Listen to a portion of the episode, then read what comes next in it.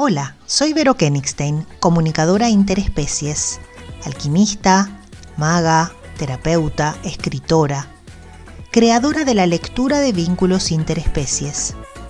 Bienvenidos a Hablo con Animales, Hagamos Magia Juntos.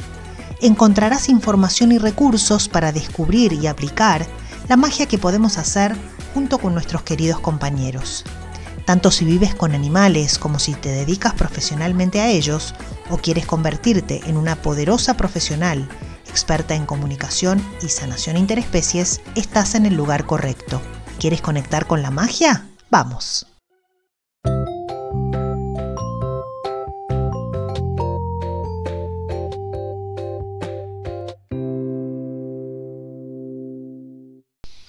Buenas, ¿cómo les va? Me gustaría que exploremos hoy un tema que me anda rondando desde hace varios días con varias familias cercanas en estas circunstancias. Los duelos por la muerte de nuestros animales. La verdad es que en general nuestros animales se mueren antes que nosotros. En ocasiones la vida juntos, la misión juntos está cumplida y cuando se van de nuestra vida, nuestra alma queda en paz pero en otras veces, en otras circunstancias, quedan aprendizajes por hacer y los humanos quedamos muy, muy tristes. Antes de empezar a hablar específicamente del tema, me gustaría ofrecer una información que nos va a ayudar a poner en contexto esto que vamos a explorar. Es muy posible que el episodio de hoy quede un poquito más largo de lo habitual, eh, pero es un tema que requiere bastante exploración. Vamos a investigar un poquito lo que tiene que ver con el alma, la encarnación, la misión y el aprendizaje de vida. Podríamos decir que el alma es el puente entre el espíritu y la materia que nos permite cumplir con una misión, con un propósito de aprendizaje y obtener estos aprendizajes que nos van a permitir, vamos a poner entre comillas, pasar de grado hasta que nos, otra vez comillas, graduemos una prueba tras otra. El cuerpo es el vehículo a través del cual el alma atraviesa las distintas situaciones que le permiten ir avanzando en su proceso evolutivo. La graduación, entre comillas, como podríamos llamarla, es ni más ni menos que reconocer que somos amor, paz, belleza, orden, libertad, somos nuestra propia verdad y también poder explorar y vivir, encarnar la fe de que todo tiene un sentido. Una vez que el ser, en espíritu, reconoce estas cualidades en sí mismo, ya no tiene nada más para aprender y no necesita eh, volver a encarnar. Y así puede seguir su camino de evolución en estado de desencarnación. En cada encarnación, el alma de cada ser se va enfrentando a distintas situaciones que le van a permitir ir limpiando todo aquello que le, que le impide o que le, le mm, dificulta manifestar el ser cristalino que realmente es. Por eso hay seres con muchas encarnaciones a quienes se les llama almas viejas, porque vienen aprendiendo hace muchas vidas y su perspectiva se va limpiando. Los animales, al estar encarnados, también tienen su propio camino evolutivo, sus propios aprendizajes álmicos. No todos los animales, así como tampoco todos los seres humanos, están, estamos en el mismo nivel de conciencia espiritual. Algunos son almas con más encarnaciones y tienen una serenidad más instalada, por ejemplo, y otros son almas más jóvenes que aún tienen mucho, mucho para aprender a nivel emocional, a nivel vincular, a nivel cognitivo. Entonces, por ejemplo, podríamos conocer a un gato cabrón, por ejemplo, que podríamos decir, que se enoja por cualquier cosa, a quien le cuesta relacionarse amablemente con otros. Imaginemos por un momento un vaso de agua. El agua es vida, cristalina, pura. Nutre, alivia, refresca. El vaso después de un tiempo, empieza a ajarse, a gastarse, es posible que se resquebraje. Entonces, como nos interesa cuidar el preciadísimo líquido vital, lo pasamos a otro vaso limpio, nuevo y entero.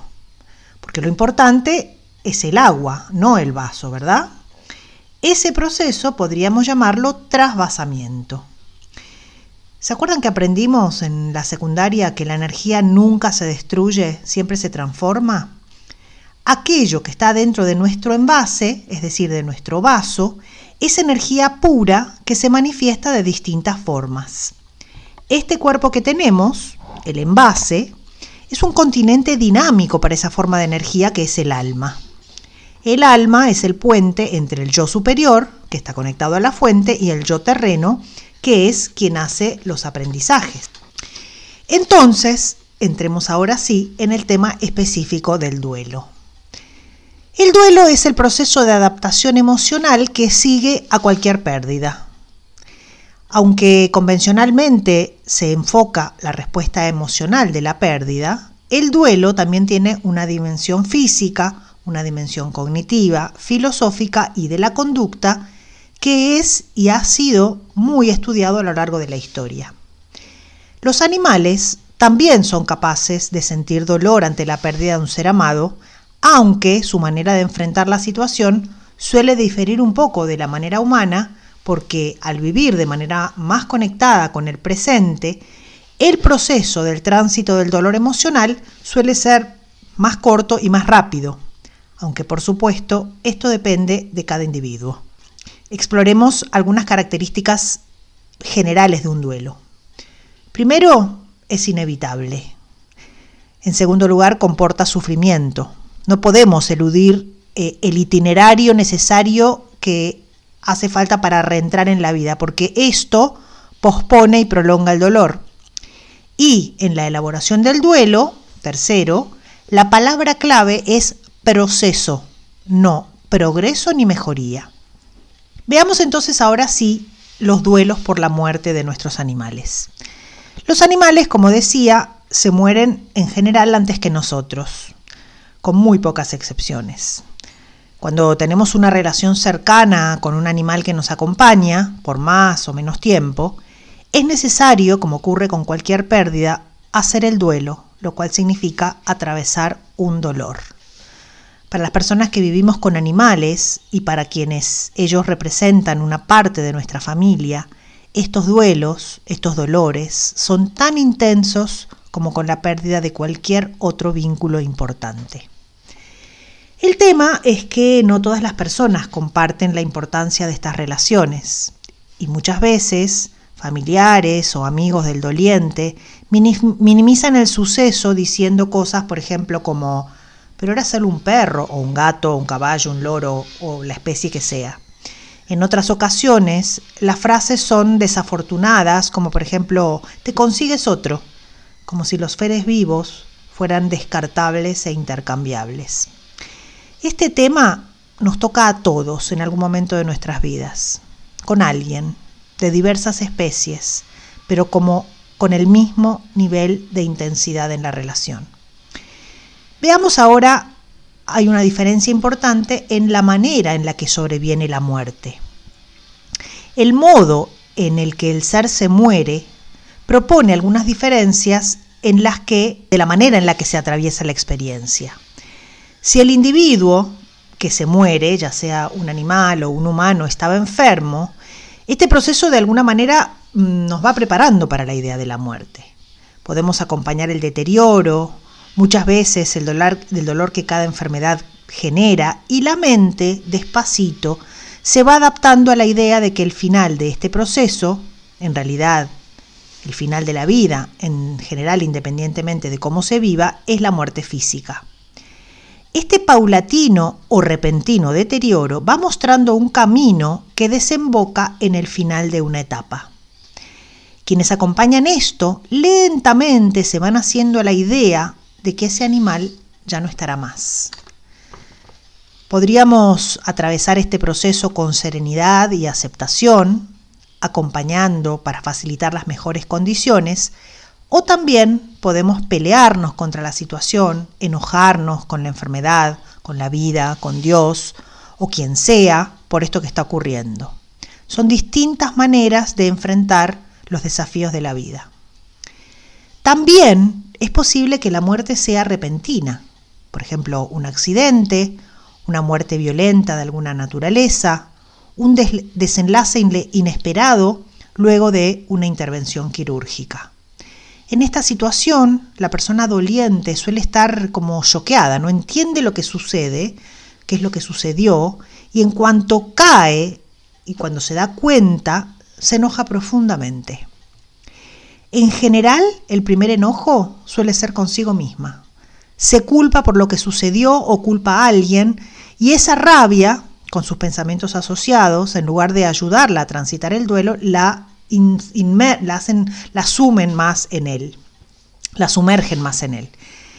En esta primera instancia, los primeros pensamientos que suelen acudir a la mente son, debería haber hecho algo distinto, o fue mi culpa, o culpa de fulano, o esto es una porquería, no debería haber sido así. Por otro lado está la eutanasia, que muchas, muchas veces sobreviene por la dificultad de las personas de acompañar el dolor. A veces los animales piden ayuda para morirse, pero la mayoría de las veces los humanos no soportan el deterioro y prefieren tomar la decisión de terminar con la vida y esto, según cómo se haga, puede generar culpa o alivio. Veamos ahora de qué manera podemos ver las situaciones desde distintas perspectivas. Para las tradiciones espirituales, la muerte suele ser un estadio, un tránsito de un estado a otro. Cuando algo deja de ser de una manera, muere y se transforma en otra cosa. Hay una mutación en el estado material de lo que muere. Pero lo esencial, aquello que no muta, que sigue siendo a pesar de las transformaciones, sigue intacto. Esa es la idea central de la espiritualidad, poder percibir lo que no cambia. A medida que vamos subiendo en las dimensiones cada vez más sutiles, empezamos a percibir las cosas con una perspectiva más amplia, lo que le da otro sentido a la existencia. Nos vamos empezando a dar cuenta de que todo tiene una causa y un efecto, y que, además, y que además las cosas no son tan planas como pensamos. Una enfermedad física proviene de un estado emocional que se origina en pensamientos y creencias. Y para mí, las claves de la paz, a mi juicio, están en la dimensión espiritual. Los animales, para mí, tienen una profunda conexión con la espiritualidad. Mi creencia es que los animales, al estar profundamente conectados con la naturaleza, sin la intermediación de las creencias limitantes y fundamentalmente sin juicios, tienen muchas cosas para enseñarnos. Podemos aprender de ellos la conexión con lo esencial, el vivir aquí y ahora, la presencia incondicional, muchas, muchas, muchísimas cosas. Por eso los queremos tanto, por eso lloramos cuando se van, pero en general al irse nos dejan inmensas enseñanzas. Entonces, yo siempre digo, un lugar para cada cosa y cada cosa en su lugar. Con esto quiero reforzar la importancia de reconocer el duelo con todas sus etapas. Estas rápidamente son negación, ira, negociación, depresión y aceptación. Y es imprescindible reconocer cada una y darle su lugar llorar lo que sea necesario, reconocer y abrazar la emoción que emerge y acompañar a la parte interna que está herida por la pérdida, dando el tiempo necesario que lleve el proceso. Esto es un proceso, es como cuando un, eh, se produce un embarazo, ese, ese embrión que luego se convierte en feto, requiere todo un proceso hasta poder nacer. Lo mismo ocurre con el proceso de los duelos. Creo, sin embargo, que ver la vida desde una perspectiva espiritual, acompañando las emociones, cuidando los pensamientos para que sean amorosos y abrazando los vínculos que hacen bien, puede ser de mucha utilidad para transitar estas experiencias comprendiéndonos como parte de un sistema más grande con un propósito. Estoy convencida de que nuestra vida tiene el objetivo de ayudarnos a volver a ser la esencia que somos, aquello que no muere, estemos en el cuerpo que estemos. Si vivimos habitando nuestro cuerpo y nuestras emociones, pero con la mirada puesta en lo trascendente, comprenderemos mejor el sentido de la existencia. Se trata así de que la muerte de nuestro ser querido deje la bendición de abrir la conciencia. Entender el para qué, no el por qué. La vida es hermosa, a veces es triste, incluye todas las emociones, sensaciones, pensamientos, vínculos que la hacen rica. Es cierto, a veces duele. Pero entonces, cuando podemos ver todo en perspectiva, todo empieza a tener sentido. Y la muerte, entonces, es un paso más en el camino de la evolución, que significa nada más y nada menos, todos podemos hacerlo, que estar plenamente vivos, conscientes y dándonos cuenta. La muerte nos enfrenta a la necesidad de vivir intensamente la vida, dejando de hacer lo que no queremos y siguiendo el camino que dicta el propio corazón. Hoy, aquí y ahora. Quedarían algunas cosas pendientes por hacer, eh, después de la pérdida de un ser amado, como por ejemplo explorar, esto es obviamente después de que el proceso más intenso haya pasado, ¿no? De, esto de, poder acompañar estas emociones tan, tan conmovedoras e intensas. Em, pero, por ejemplo, preguntarnos qué aprendimos con ese ser, qué enseñanzas nos dejó, ¿qué, si tuviéramos la oportunidad de hacerlo de nuevo, qué, haríamos distinto? ¿Qué, mm, ¿Qué podríamos prometerle para un nuevo encuentro? Yo me acuerdo, por ejemplo, cuando tuve la... acompañé la muerte de Taisha. Taisha fue una de mis gatas que eh, murió bastante jovencita por un tema renal, que después me di cuenta de que tenía que ver con, con un tema alimentario. Y a partir de ese proceso, en el cual ella me enseñó muchísimo, hice todo un programa de radio relacionado con la muerte, yo le prometí, eh, la noche antes de que ella dejara su cuerpo, que yo iba a aprender sobre alimentación natural para poder alimentar a mis otros animales y a los y poder eh, dar información a mis consultantes para que pudieran aprender a cuidar mejor la salud de sus compañeros.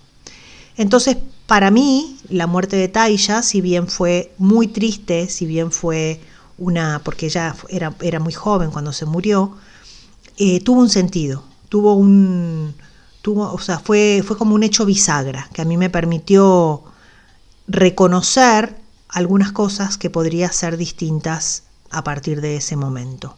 Y así con cada uno de los animales que me acompañaron y que a quienes acompañé en sus procesos de muerte. Mm, me ha pasado en algún momento que tomé una decisión de la eutanasia y fue espantoso, fue una decisión espantosamente mm, culpa, o sea, culpógena, me hizo sentir mucha culpa y entendí luego de un tiempo, obviamente después de hacer todo el proceso de duelo, que eso también había ocurrido para algo y que tenía que ver con la posibilidad de ayudar a otras familias a acompañar el proceso de muerte sin apurar la, el, corte de la vida por no saber cómo, cómo, eh, cómo acompañarlo, ¿no? Porque eso es una de las cosas que nuestra cultura lamentablemente no nos enseña. Así que de alguna manera también esa situación tan difícil para mí tuvo un sentido, tuvo el sentido de enseñarme un montón de cosas y de comprender que yo tenía que atravesar por ese proceso para luego poder acompañar a otros.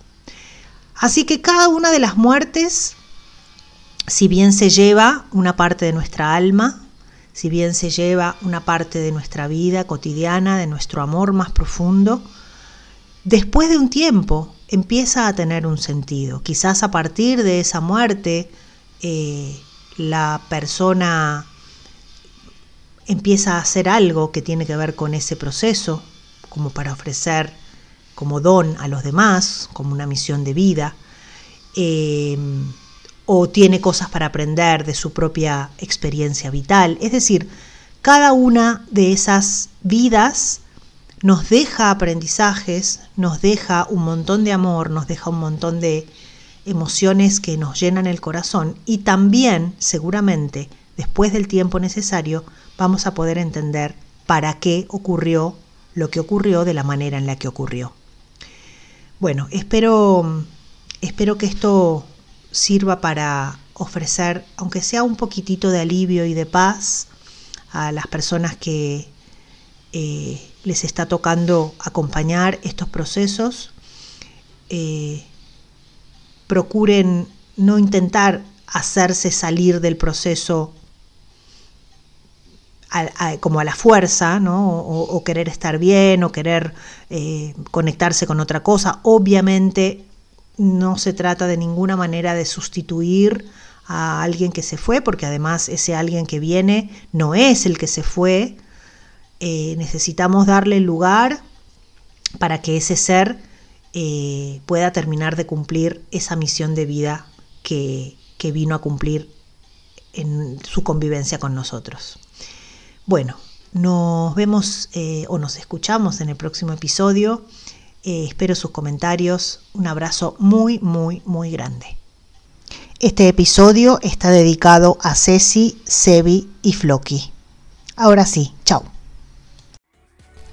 Y esto fue todo por hoy en Hablo con Animales, Hagamos Magia Juntos, el podcast.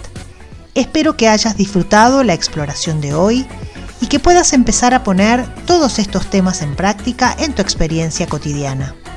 Te invito a seguirme en mis redes sociales, Instagram, Facebook y YouTube arroba vero.habloconanimales.escuela y en la página web www.veronicakenigstein.com y a dejarme tus comentarios o preguntas. Soy Vero Kenigstein y te espero en el próximo episodio. Hasta la próxima.